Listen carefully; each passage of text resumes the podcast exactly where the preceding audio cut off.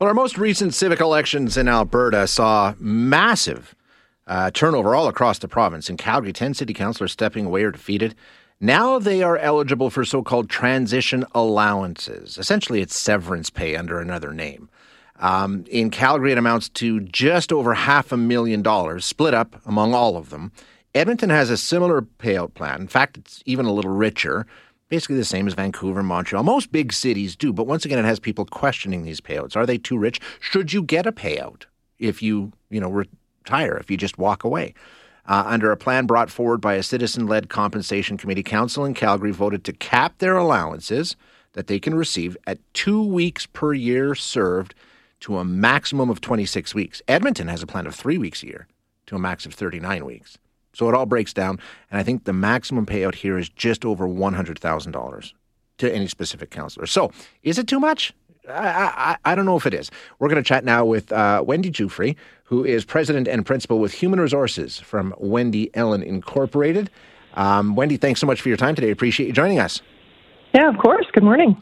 Now, I think we all know griping about politicians' pay is wildly popular, and, and the Canadian Taxpayers Federation is making a lot of noise about this issue, but in reality, this doesn't really seem all that generous. Do you think it is?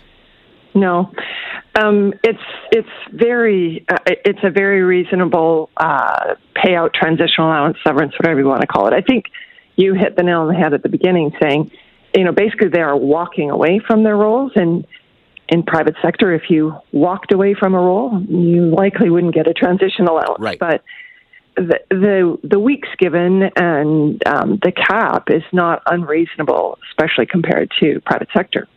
Um, yeah, when you take a look at private sector severance, for somebody in a leadership position like, I mean, which this obviously is, a very high level executive position, what would they expect to see in terms of a severance package? Well, it, it, their package would be quite complicated, but from you know from a pure uh, comparison, it would likely cap at two years, maybe even more. But then, of course, there would be you know all the ancillaries, the the stocks, the pensions. I mean, I know these guys get pensions, yeah. but it would be more the stocks and those kinds of things that would add to to um, a senior senior executive in private sector. But you know, in, in most uh, transition payments, there's also a factor for age, a factor for, for um, your level of role, and you know, this one is pretty much flat across the board, where those things aren't taken into consideration. You mentioned pension. They do get a pretty good pension. It's a defined benefit, so some of them are in mm-hmm. a position to make, you know, forty, fifty, sixty thousand dollars a year once they retire, yep. including the mayor. So that's probably more of a perk than the transition allowance. Yeah, I think it is, and especially a DB pension, which are not that common anymore. Um, you know, so those are very valuable pensions in the in the both the short and the long run. But yeah, that I think is where you see that you know people think that it, it is a lot of money. So it's not necessarily the transition allowance. Um, That's very reasonable. It, it, it is quite reasonable, and and and this was a citizen-led committee that came up with this, so it's not like it's completely out of line and they're dictating their own pay. So, um, it, bottom line here, it's pretty fair, right? Yeah, I believe it is for sure. It's like I said, I can I just compare it to private sector, yeah. and, and a lot of these people would be walking away with way more money in the private sector. Uh, but like I said, you have to remember they voluntarily left. It, it is an, a different situation, of course, but but yeah. But they're but, but, apparently they're not entitled to employment insurance, so that's why this transition allowance was brought yeah. in. So that's a, that's a complicating factor as well, right? For sure it is. Yeah. And I mean, you know, the whole point of transitional allowance is, is to get you to that next role. Right. Exactly. And that's the, that's the point of EI as well. So, yeah, I agree. This is, um, you know, and looking at the numbers, I've got them in front of me. Um, they're not outrageous. And it's going to be interesting to see how long it takes some of them to find another role if they want to. If they want to. Exactly. That's yeah, right. For sure. Uh, Wendy, thanks so much. I appreciate your time this of morning. Of course. Yeah. Pleasure. Talk Have again. a good day. You too. Bye. That is Wendy Giuffre, who is president and principal with the human resources firm Wendy Ellen Incorporated. Some of you texted me, okay, um, give me some idea of what we're talking about here. Uh, how much are the pensions? Okay, if you break it down, Ray, Ray Jones, 27 years on city council. He stepped down in the last election. He gets the max, okay? And, and he's still under the old system, which changed a couple of years ago. But under the old system, you get two weeks' salary for every year that you served. Okay? So 27 years on, basically, he's going to get a year's salary. 27 years, two weeks per year. He's looking at a one year transition allowance. And what's one year as a city council in Calgary worth? 113,326.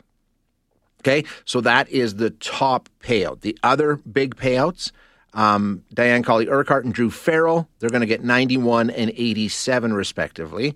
Mayor Naheed Nenshi, three terms in office, 11 years, he's going to walk away with $84,863.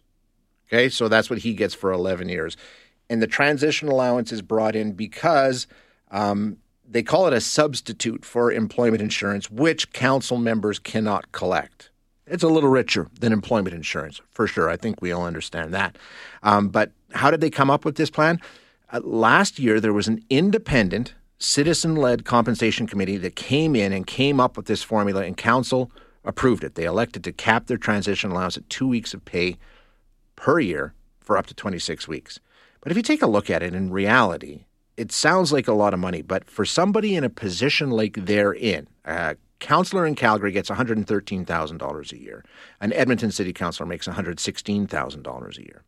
Um, okay, I mean, yeah, it sounds like a lot of money to most of us. But in reality, for somebody in a leadership position like that, in a corporation as big as the city of Calgary or the city of Edmonton, if you were in the private sector and you were at that level of management leadership, the pay would be significantly higher. There's no question about that. Um, and, you know, a number of the councillors who were elected were asked about this in Calgary and said, you know, how big of a factor? And they said, well, we didn't do this for the money. We, we it wasn't a matter of we're going to get rich being a, a councillor in the city of Calgary. Um, a lot of these people are extremely educated, extremely experienced, successful business people. They're probably taking a bit of a pay cut to actually end up working on city council. I mean, Mayor Naheed Nenshi is he's a Harvard grad for goodness sake. He could probably do better than 200k uh, working somewhere in the private sector, and he just may do that. And the bottom line is, when you're talking about you know 115,000 dollars a year for a city councilor in Calgary or Edmonton, you get what you pay for. Is the bottom line, right? How many times have you heard that? So if you're going to try and get the best and the brightest and the kind of people that you want in these extremely important roles in your city's administration, you got to come up with some kind of payment. And like I said, this is not exorbitant for some of the people that you want to attract to these positions. They're not doing it for the money. But often we hear, yeah, they should cut their own salary down to what I'm making, and they should go on CERB, and all, all these sorts of discussions and things like that. Fact of the matter is, if you want to attract business leaders and you want to attract lawyers and you want to attract all these kinds of people, the so called best and the brightest, you got to pay for it. It's the way that it works. And it's going to cost money. And in this case, it's not that much money. Really, it's not.